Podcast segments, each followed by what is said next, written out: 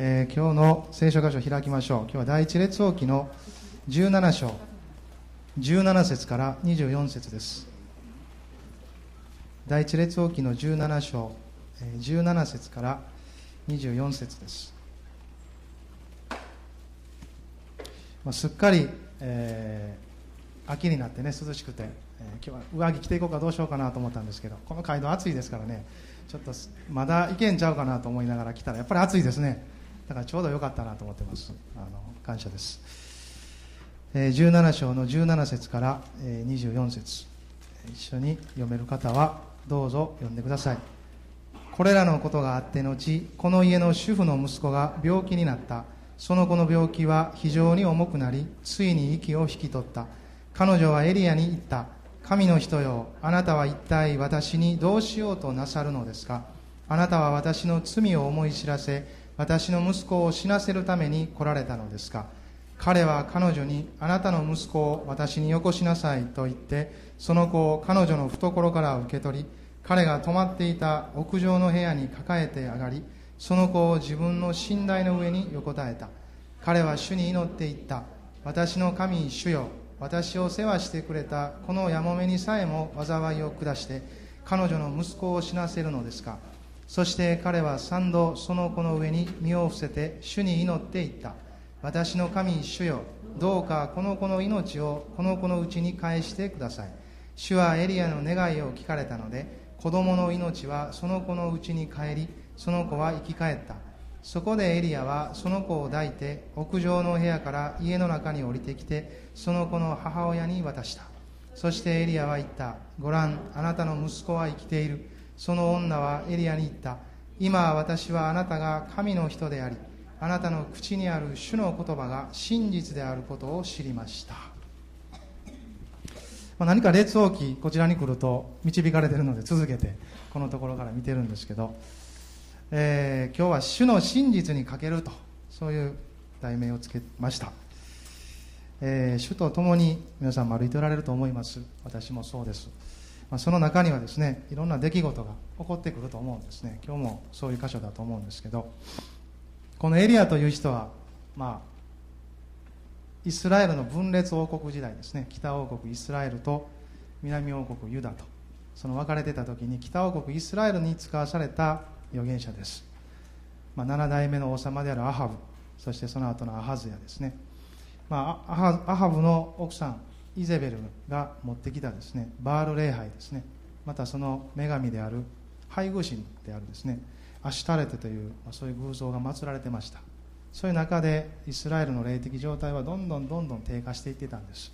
宗教的にものすごく堕落した時代です。こういう中でエリアが使わされてもう一度生ける誠の神に立ち返るようにその信仰が回復するようにと彼は使わされたんです。何度も言ってますけどエリアの名前は主こそ神であると。そういう名前なんですね。ちょっと皆さんお互いに言いませんか？主こそ神であると、そのように信じ取られるでしょうか？主こそ神です。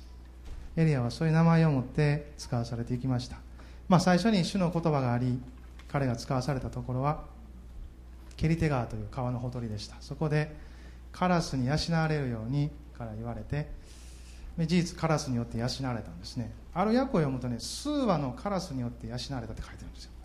数羽。私はまあ1匹ぐらいのカラスかなと思ってたんですけどある訳では数羽となってます。だからなんかイメージ的にですよ。カラスが4つぐらい飛んでてですね。それぞれのくちばしからこう紐がぶら下がっててこう下がカゴになっててですね。そこにこう食物を携えてね時間が来るとカラスの大群がこうさーっと来てね。くちばしをポッと離したらこうドーンと落ちるというですね、まあ、そういうイメージちょっとその訳読んで持ったんですけど、まあ、聖書って不思議なあれですよね、まあ、それぞれにある意味イメージを持ってまあよっぽど極端な解釈でない限りはですね読み手に委ねられているところもあると思います、まあ、いずれにしてもカラスによって養われるというのはありえないことですよね。要するに背後におられた主がカラスを用いて養われたということ。同じように私たち主を信じて主と共に歩く人々もですね主が不思議な見てを持って養ってくださるんですね、まあ、それは普通の経路を通してももちろん背後には主がおられるわけですから私たちは主に感謝するべきだと思うんですね。当たり前のように思っているその内容の中にもそこに主の恵みがいつもあるように思わされています。次にですねこの川が枯れて、まあ、飢饉であったわけですからエリアにまた主の言葉があってこの8節から書いているようにですねシドンというこのバール礼拝のメッカですよ。イゼベルがめとられてきたその場所です。その場所にあるタレファテというところで彼は一人のやもめの夫人によってその家族によって養われるように導かれます。事実彼が行ってみると一人のやもめがいてその方に声をかけた。そしてその方にチャレンジするんですね。まず私のためにあなたが持っているもので食事を作りなさいと。そうするならばその亀の粉は尽きずその壺の油はなくならないからとチャレンジします。事実その後やもめはその通りにして亀の粉は尽きず壺の油はなくならないという経験をしていくんですね。私たちもどうですか？そのチャレンジが続いているでしょうか？亀の粉は尽きず壺の油はなくならない。主のために人生のあらゆるものを取り分けていくならあなた自身を取り分けていくなら主は必ず言葉をそのまま成し遂げてくださいます。神の国とその義とをまず第一に求めよう。そうすればと続く全ての事柄が神の言葉にかけて主の真実にかけて主はそのことをしてくださいますよ、まあ、それを信じて歩いていくのが私たちの信仰生活だと思うんですね。皆さんもそのように信じておられると思います。そのような家族の中にこの17節からですねこれらのことがあって後この家の主婦の息子が病気になった。その子の病気は非常に重くなりついに息を引き取ったと。このことを通して私たちも今日も3つのことを見たいんですけど1つはそれが起こった時のやもめの嘆願です。この18節彼女はエリアに行った神の人よ。あなたは一体私にどうしようとなさるのですか？あなたは私の罪を思い知らせ私の息子を死なせるために来られたのですか？彼女はですねこの出来事があってもですよ。その出来事の中に埋没しなかったんです。しっかりとエリアに嘆願します。神の人よと呼びかけるんですね。あなたは一体何しに来たんですかということです。私を苦しめるために来たんですか？ということです。神の言葉に従った結果これですか？と。彼女はそういうことを申し上げてるわけです。私の罪を思い知らせ私の息子を死なせるためですか？私の私のって言ってるわけです。彼女が苦しんでるんです。息子が死んだこと以上に彼女がそのことを通して苦しんでるわけです。だから私を助けてくださいってことです。彼女が言った嘆願はそういうことです。いろんな出来事が起こってます。そのことがどうなってほしいああなってほしいということもありますけど私がそれによって災いを被ってるんです。神の人よ私を苦しめるために来たんですか？そのように言ってるわけですよ。またこの私の罪を思い出させという言葉の中にですねやもめの中に罪悪感があったのかもしれないですね。あ私の罪の結果かな。私たち人間が思いやすい因果応報的な考えですよ。私があんなことしたからかな。もちろん私たちがね巻いたものを刈り取るということもありますけれども全てが因果応報的に考えてしまうと私たちは信仰を見失ってしまいます。やもめは全てがああこのことこの出来事この最悪の出来事私のせいかな。追いすぎたんですね。私たちは追いすぎなくていい心の重荷というものがあると思います。私がそうしたからかなというですね。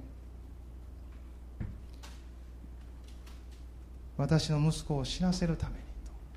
もうエリアに対して彼女は全てをぶつけてるわけですよ。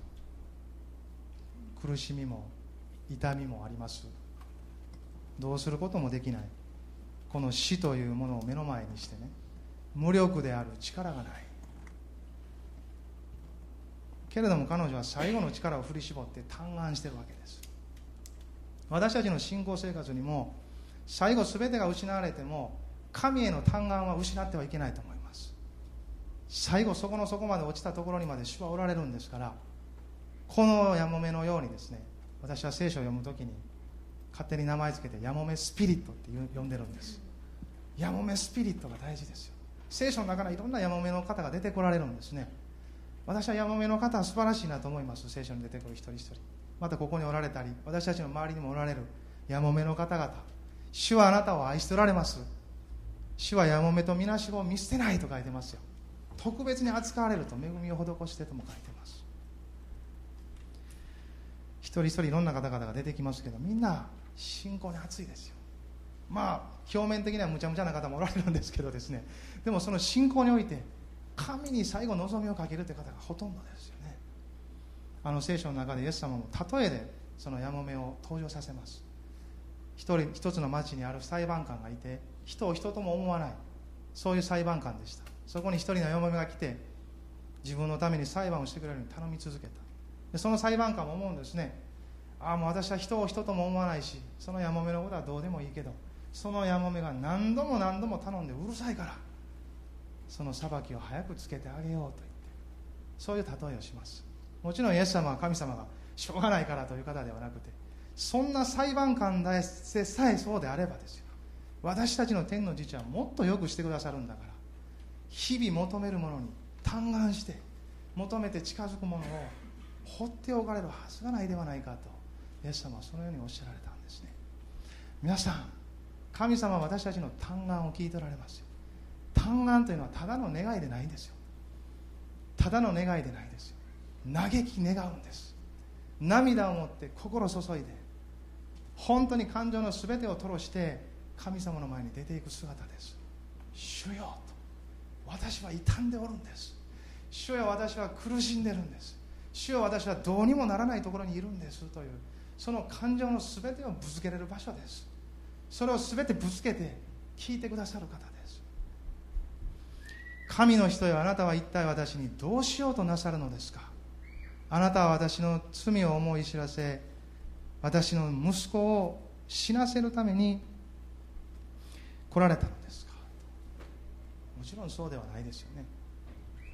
この後見ていくとそうではないことが分かるわけですけども私たちはそう思います。また時に自分の罪にも苛まれます。ヨブの友人たちもですよ。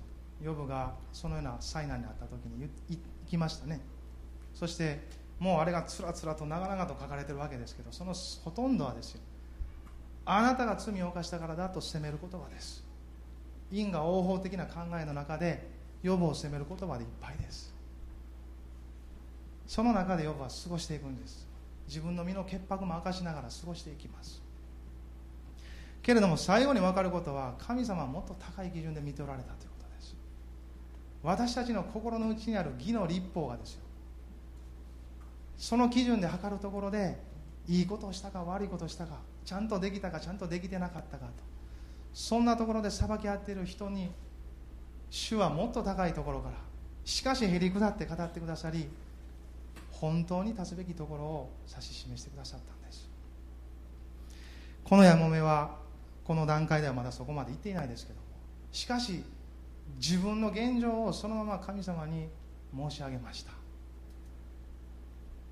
皆さん自分の現状を神様にいつも申し上げているでしょうか？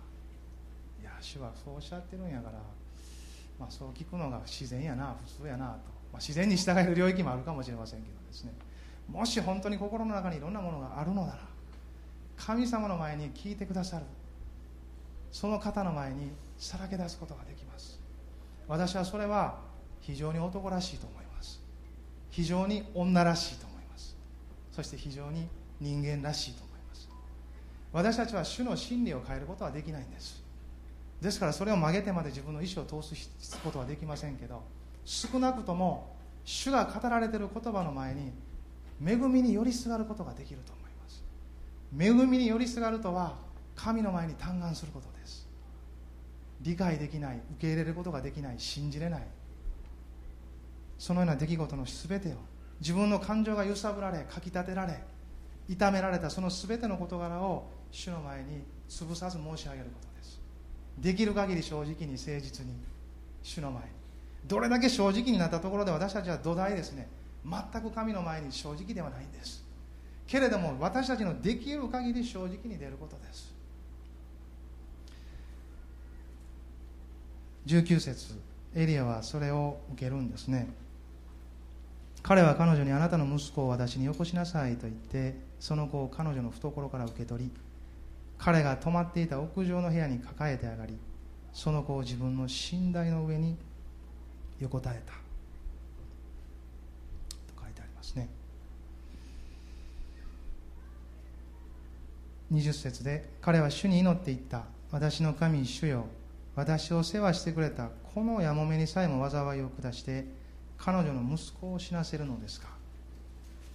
そして三度その子の上に身を伏せて主に祈っていった。私の神主よ。どうかこの子の命をこの子にのうちに返してください。二つ目のことはですね魂の重荷を負う祈りです。エリアはねやもめの魂の重荷を負ったんです。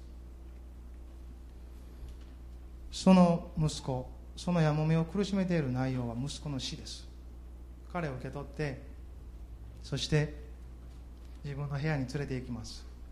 そこで20節でこのやもめスピリットがエリアにも伝染してるわけですよ。エリアも同じように神に嘆願するんです。私の神主よ。私を世話してくれたこのやもめにさえも災いを下して彼女の息子を死なせるのですか。これはねさらっと読んだらあかんとこやと思いますよ。嘆願ですから。皆さんなりに読んでみてください。あなたの抱えていることと重ねて私の神主よ。私を世話してくれたこのやもめにさえも災いを下して彼女の息子を死なせるのですか？飢饉のみならずその中であなたが助けたこのやもめにさえもですか？主よ一体どうしてくれるんですかと。けれどもですねこのエリアの言葉の裏にはですよただ神様に文句を言ってるわけでないんですよ。あなたは飢饉の中で言葉をくださり私をここに使わしてこのやもめにチャレンジも与えて私たちを救われたではありませんか。そのあなたが本当にこんなことをこんなことだけで終わらせるんですか。主よあなたは良い方ではないんですか。エリアが訴えたのは良い方である神です。災いを下している何か私たちを苦しめるというイメージの中で神様の前に彼は嘆願していないんです。彼ははっきりと神様に対するあなたにはおできになるのではないんでしょうか。だとしたらなぜこのようなことが起こっているんでしょう？主よあなたはどうされるおつもりですか？という神様のイメージをエリアは損なってないんですよ。けれどもやもめの重荷を負ったエリアはそのまま現状を申し上げて神様の前に出ていってるわけです。神様あなたにはおできになるはずですよ。だって事実ですよ。この出来事が起こっているにもかかわらず彼らの台所では亀の粉と壺の油が尽きてないんですよ。奇跡は続いている状況の中でこの出来事が起こってるわけです。しかしこの死という大きな問題が彼らの中にあったそれよりも小さく感じる奇跡を塞いでしまったのですよ。信仰の世界とはそういうものです。私たちの中には信仰があります。神様からいただいた精霊がおられる限り信仰はなくならないんです。主の精霊が取り去られない限り信仰もなくなりません。ですがあらゆる出来事の中で信仰が塞がれるんです。けれども依然として信仰はあります。私は警備愛生の時ですねあれ多分2年生の時だったと思います。もうどうしようもなくですね自分が嫌になったことがありました。またその周りに起こっている全てのことが受け入れられなくて自分自身を本当に、まあ、呪うまでいかないですけどもうこんなやつが生きとってええのかなと思いました。ましてや主の働きに本当についていっていいのかなと思い悩んだことがありました。その中で何を信じてきたんだろう。と私は一体何を信じて信仰って何だろうとそこまで分からなくなりました。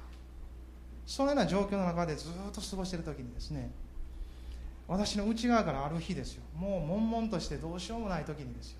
内側から突き上げる一つの声があったんですよ。それはですねそれでも主への信頼は変わらないという言葉でした。私はその言葉が響いてきた時にこれは誰が語ってるんだろうと思いました。え？それでも主への信頼は変わらない。いや私は変わってるよと。もう信頼なんかしてないよと。信じてないよと。そんな気持ちでしたからこれがどっから来てるんだろうと思った時にああ主ご自身がこんなものの中に主はおられるのかと改めてですよ。神様の存在を発見したんですよ。主がおられたのか主が私を支えあ私は自分で信じていたと思ったけどそうではなかったのか。主が私の代わりではないけど私と一緒になって信じてくださってたのか。ローマ書の中にそういう言葉がありますよ御霊は私たちの霊と共に働いて信じているんだという内容の言葉があります。私たちが外側がどうなったとしてもですねこの内側にある神様からいただいた精霊による信仰は変わらないんです。私はそれを考える時にですよ変わらないんだとしたらそれで生きていた方がどう考えても的を得た生き方でないですか。変わらないものを持っているんだとしたら変わるものによりどころを持つのでなくて変わらないそのところに私たちの存在を置いてそれを信じて生きていくのが私たちの与えられた主にある人生でない。変わらないものがあると分かるのに変わるものによって生きていくのは愚かなことです。しかし神様は愚かなものを愛しておられますよ。何度でも語ってくださいますよ。これ皆さんのことを愚かというよりも私は自分に言ってます。皆さんもそう感じたらあなたは愚かですよ。でも愛されてるんです。けれども私たちは何度でも主に立ち返って主の道を歩くことができるんです。今の時代は本当にそのことが必要な時代です。私たちは日々主に立ち返る。そのようにして歩いていかなければ足元救われる。本当に世の流れの強い暗闇の力がはびこる時代ですよ皆さん。感情的なものによって目に見えるものによって目の欲肉の欲暮らし向きの地盤。これらは道から出ていない。これらは皆過ぎ去るよとヨハネは語りました。過ぎ去らないものによって生きていきましょうと。私たちの主の言葉は決して過ぎ去ることがありません。草は枯れ花は散る。しかし神の言葉は常しえに固く立つとイザヤ書に書いてますよ。ペテロもそれを引用して語りましたよ。時代を通じて何百年も経ってるのに言葉が色あせていません。そのような言葉を私たちは与えられています。その言葉が開かれる時私たちの内側に信仰を与えます。その信仰を握って進む時精霊が豊かに働いて私たちの人生に豊かな実りを与えていきます。私たちの人生の実りとは私たち自身が食する実りではありませんよ。他の人々にもたらされていく実りです。私たちが自分のことばっかり考えてたらその実りを本当に見ることができませんよ。しかしまず自分のことに対して神の前に真摯に出ていくのです。どこまでも。自分のこだわりがあるならば自分のこだわりをそのまま神にぶつけるんです。何かにつまずいてるならそのつまずきを神の前に持っていくんです。おおよそつまずいてる内容はあなた自身につまずいてるんです。神様の前にそれを持っていく時に私たち自身というつまずきが取り除かれて神の精霊が豊かに働く人生が始まっていきます。そうでないですか皆さん。クリスチャンであるならば皆そのようなことを経験しているのではないですか。けれども真理は変わりません。自我はどこまでも自我です。どれだけ良くしても立派にしてもどれだけ自我でよく働いても自我は自我です。イエス様は言われたですよ。命を与えるのは御霊です。肉は何の益ももたらしませんと。しかし私たちは恵みに寄りすがることができる。これ私の最近の好きな言葉なんですよ。恵みに寄りすがることができる。これはなんと甘い言葉ですか皆さん。真理は変わらない。変わらないから真理なんです。しかも真理は変わらないから私たちの人生に力をもたらすので真理が変わられたら困るんです。けれども恵みに寄りすがることができる。イエス様もね恵みと誠に満ちておられたおっしゃられてこられたんです。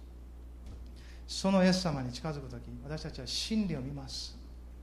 しかしそれに従えない。またそこに合わしきれない自分も見ます。けれども恵みはそれらを一つにするんです。そして私たちは恵みによって主と共に歩いていくことができるわけですね。エリアはヤモメの嘆願を聞いて祈ります。そして21節ではこのように祈るんですね。私の神主よどうかこの子の命をこの子のうちに返してください。私の神よどうか主よ神主よどうかこの子の命をこの子のうちに返してください。とそのように祈るんですね、まあ、私は正直死人をよみがえらせたりとかそこまでのことはよく分かりません。肉体的なよみがえるということについてはですね、まあ、今ねアフリカに先生行っておられますけど帰ってきたらひょっとしたら死人をよみがえらすミニストリーとか、まあ、やるかどうか知りませんけどですね。あのガジマ先生そういう情熱も持ってられるんですね。そこまで主が働いてくださるんだ。と私たちの神様は計り知れない方ですから私が信じれない領域があるからといってそれが神様の限界ではありませんよ。私が信じてなくてもあなたが信じてなくても神様はもっとでかくて広いです。はるかに勝る方ですからありえるんですそういうことは。けれども私はですねこの箇所を見るときに何よりも魂の救いを思うわけですよ。旧霊です。その魂が救われることです。肉体的に何ぼよみがえらされても魂救われてなかったら永遠には死んでしまうんですよ。そういう意味において永遠の命をいただくということについて私はこの祈りは私たちの祈りでもあるなと思うわけです。私の神主よどうかこの命をこの子のうちに返してください。私たちは家族のために周りにいる人々のためにまだ救われてない人のためにこの祈りをすることができます。あの人の命をあの人のところに返してください。私の主人の命を私の主人のところに返してください。私の弟の命を私のところに返してください。私のあの友達の何々さんの命をあの人のところに返してください。と祈ることができますよ。皆さん。この祈りは絶対に聞かれます。私はそう確信持ちます。なぜなら聖書にはですよ。神は全ての人が救われて真理を知ることを望んでおられると書いてるんです。またペテロはこうも書きました。一人として滅びることを望ます。全ての人が救われるように神様の望みであるから絶対救われるんです。私たちが願い出したことではありません。むしろ私たちは人の救いなんかどうでもええと思うのが人間性の本性です。神様がその人が救われてほしいと願っておられるわけです。だとしたらこの祈りは絶対に聞かれるはずなんです。神様がその人に対して絶対に救われるべきだ。救われるんだとそのように望んで約束しておられるんだからその祈りは必ず聞かれるんですよ。すぐに聞かれるのか10年20年経つのかそれは分かりません。けれども神の御手の中で必ず聞かれる祈りですよ。私たちの家族のために祈るその祈りは必ず聞かれる祈りですよ。諦めないで家族のために祈ってください。周りにいる人々の苦しみを知るときに祈ってください。神様は救ってくださいます。私たちにかけて誓わなくていいです。主よ私はもうよう分かりませんと。そんなことが起こることさえも信じれませんと。けれどもあなたの望みでないんですかと。あなたは全ての人が救われることを望んでるんでないですかと。そこにかけて祈り出す時ですよ。私たちの祈りは変わってきますよ。皆さん祈りませんか？このチャレンジを受け取りませんか？祈りましょう。祈り続けましょう。そして祈り抜きましょう。祈り切りましょう。まあ、時には忘れたことがあったもいいと思いますよ。でも継続的に。思い出すごとに祈りましょう。祈れない時にも内なる御霊が取りなしていることを信じましょう。私たちはそこまで信じれる信じていい信仰の世界を頂いているわけですから。本当に怖いものがないですよ。永遠の世界を手渡されてるんですから。あなたを通してこの人が永遠の世界に行くんですよと。あなたに託しましたよとおっしゃられている方がいらっしゃるわけです。その人のために祈る時私たちは永遠の世界の道先案内人ですよ。さあこっちですと。ここが永遠の入り口ですと。簡単なことです。難しい話いりません。私はいつも思います。どこでだって私の言うことは一つのことです。イエス様信じますかということです。それだけなんですよ。あなたがイエス様信じるなら救われるんですと。そして永遠の世界はあなたのものです。あなたの永遠の住まいになりますと。何でも難しいことがあるでしょうか。イエス様信じますか？という一つの問いかけがその人の永遠の世界を開いていくわけです。簡単なことですよね皆さん。ちょっと隣の人にこれも言いますか？イエス様信じてますか？って。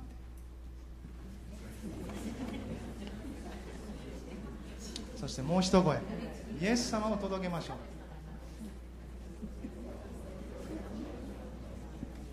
イエス様届けるだけです。イエス様信じますかって言って信じませんって言ってもいいんですよ。届けるのが私たちの仕事ですから信じますかって聞くんです。聞いたら耳に入りますから聞かせるんです。救いの道はイエス様だけやって。聞いといたら一生のどっかでイエス様のことを叫びます。私たちはそのレベルにおいても宣教していくべきですよ。この町中の人たちがどれだけイエス様の名前を聞いたでしょうか。信じたかどうか教会に来たかどうかが問題でないですよ。イエス様という名前をどれだけの人が聞いてるんでしょうか。イエス様は信じたら救われるよってこの一言のメッセージがですよ。その人の人生を変えるんです。一生を変えていく力があるんですよ。ペテロは言いました。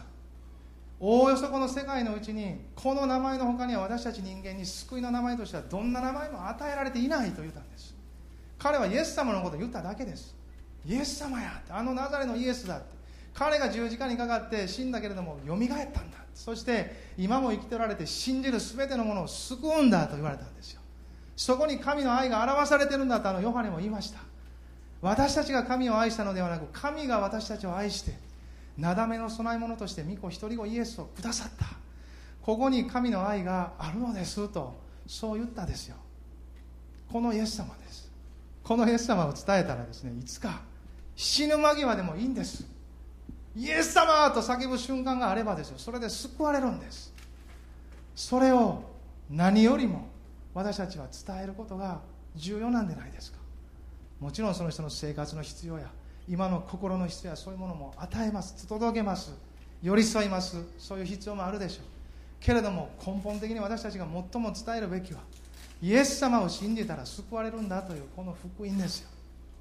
この力ある一つの言葉です。それがあなたを救ったんであれば誰でも救いますよ。あなたのような罪深いものを救ったんだったらこう言うたら怒りますか？私のような罪深いものを救ったんだったら誰でも救われます。誰でも来てくださいイエス様のとこに。どんな人でも救われます。何をしてても救われます。本当にイエス様の名前には力がありますよ。この救いの中に私たちの人生があるんですから仕事も家庭も一切のことがこの救いの中にあるんですから何よりも魂を救ってくださった方が私たちのその他の必要を心配されないわけがないですよ。エリアはそう祈ったんですよ。どうかこの子の命をこの子のうちに返してください、まあ、エリアは旧約の生徒ですから十字架は見てませんけど。私たちは十字架見るんです。こう祈る時に。この人の命。十字架であがなわれたわ。と思うんですよ。あなたの命。十字架であがなわれてます。安心してください。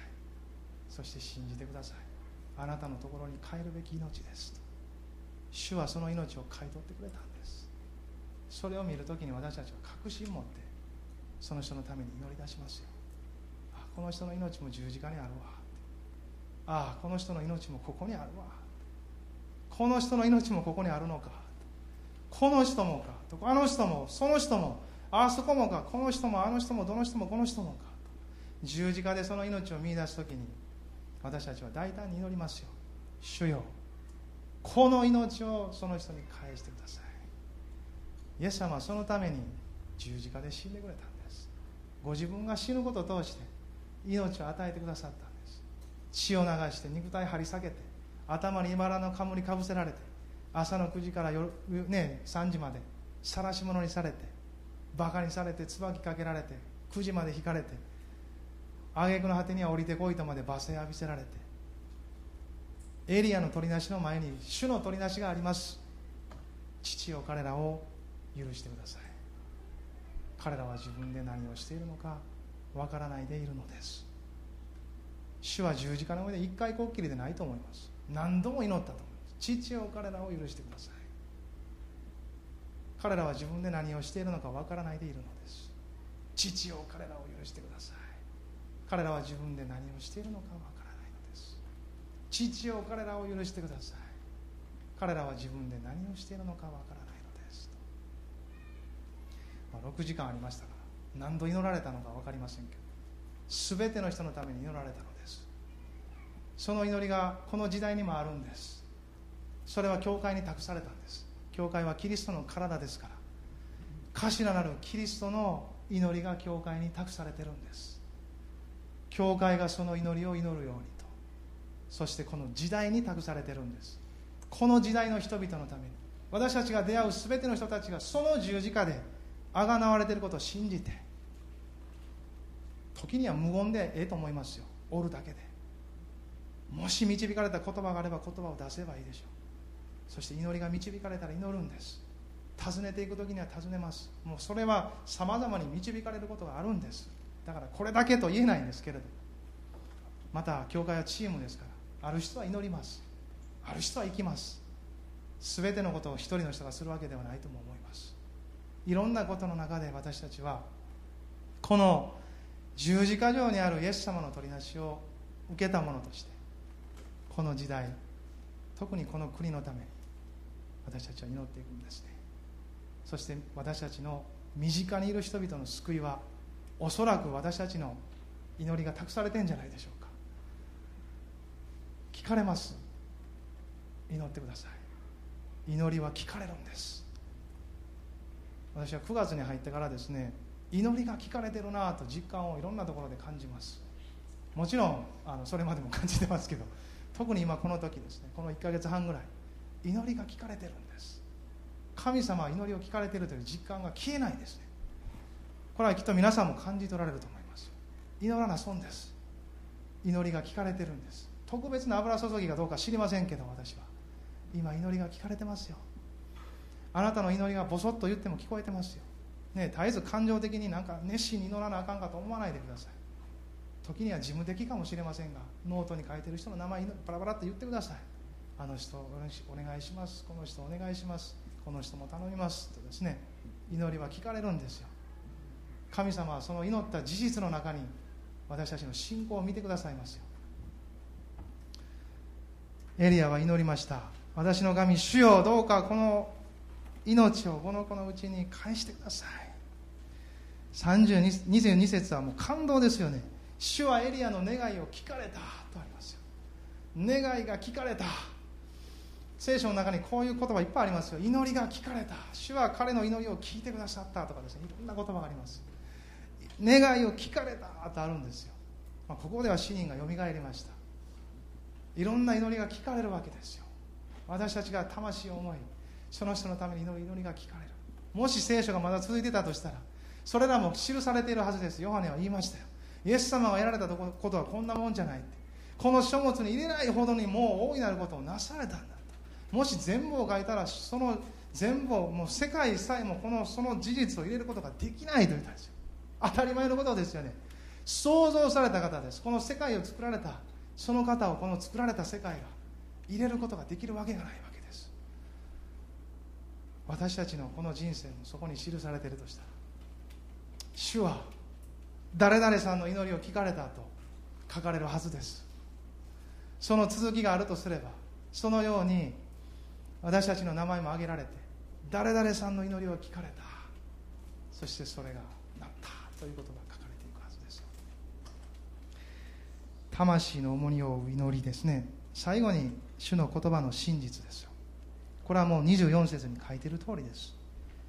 エリアがそのよみがえらされた子供を手渡した時。この婦人はこうおっしゃるんですね。今私はあなたが神の人でありあなたの口にある主の言葉が真実であることを知りました。彼女はその前からある程度神様のことを知ってたと思いますよ。奇跡経験してるから。けれどもここに至ってさらに主を知ったんです。皆さん福音の真髄は何かご存知ですか？ローマ書1章17節にこうありますよ。福音は神の義が掲示されていてそれは信仰に始まり信仰に進ませるって書いてあるんです。福音とはひとたび受けたその福音の力がますます神を知ることができるように導いていくとあるんですよ。ただ最初にイエス様を信じますと言っただけでないですよ。その福音そのものが力を働かせてそのうちの人のうちで働いてますます主を知る信仰から信仰に進ませてくださるわけです。私たちもその働きの中で週ごとに主を知ってると思います。あるいは日ごとに主のことを知ってると思います。成長させられていってるわけです。必ず最後にはもう栄光に輝く主を目の当たりにしてああこれが求めていたものかとその輝く姿に出会うわけです。でも今も幾分かですよ。ペテロが書いたように。まだ会ってないけど。見てもないけど触ってもないけど何か喜びがあって魂が騒いでるんだと書いてますよ。本当その通りですよ。もうまるで見ているかのようにイエス様を目の当たりにしている。でもそれが現実となる日が来るというんですね。やもめはこの婦人は信仰を働かして亀の粉その油の壺なくならないのも経験しましたけどもっとより深い主との出会いを経験していた。皆さん私たちの歩みの中にもそういう機会がたくさんありますよ。今ある現状の中で全てが主を知る機会となりうるんです。主を求めるならばそこに主の技を見いだそうとするならばもう隠された宝を見つけるように私たちはこの命の輝きを見いだし続けるんです。やもめだけにさせてはなりませんよ。私たちも一人一人その恵みに預かりたい。立ち上がりましょう。そして一緒に祈りましょ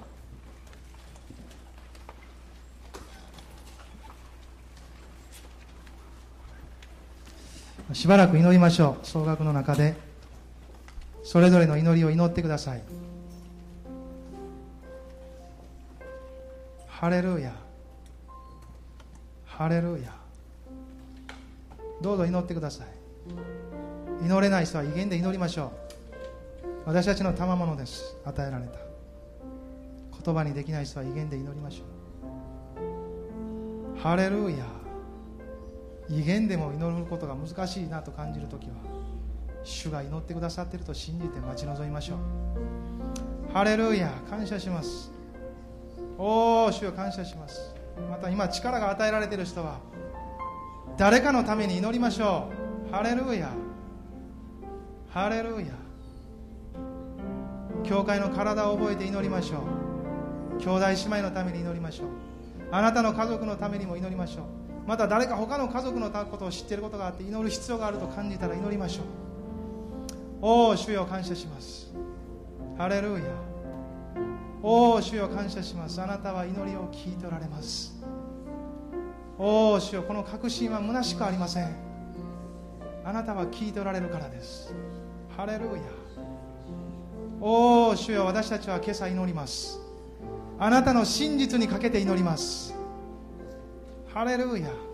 十字架でその命をあがない。そしてよみがえられた。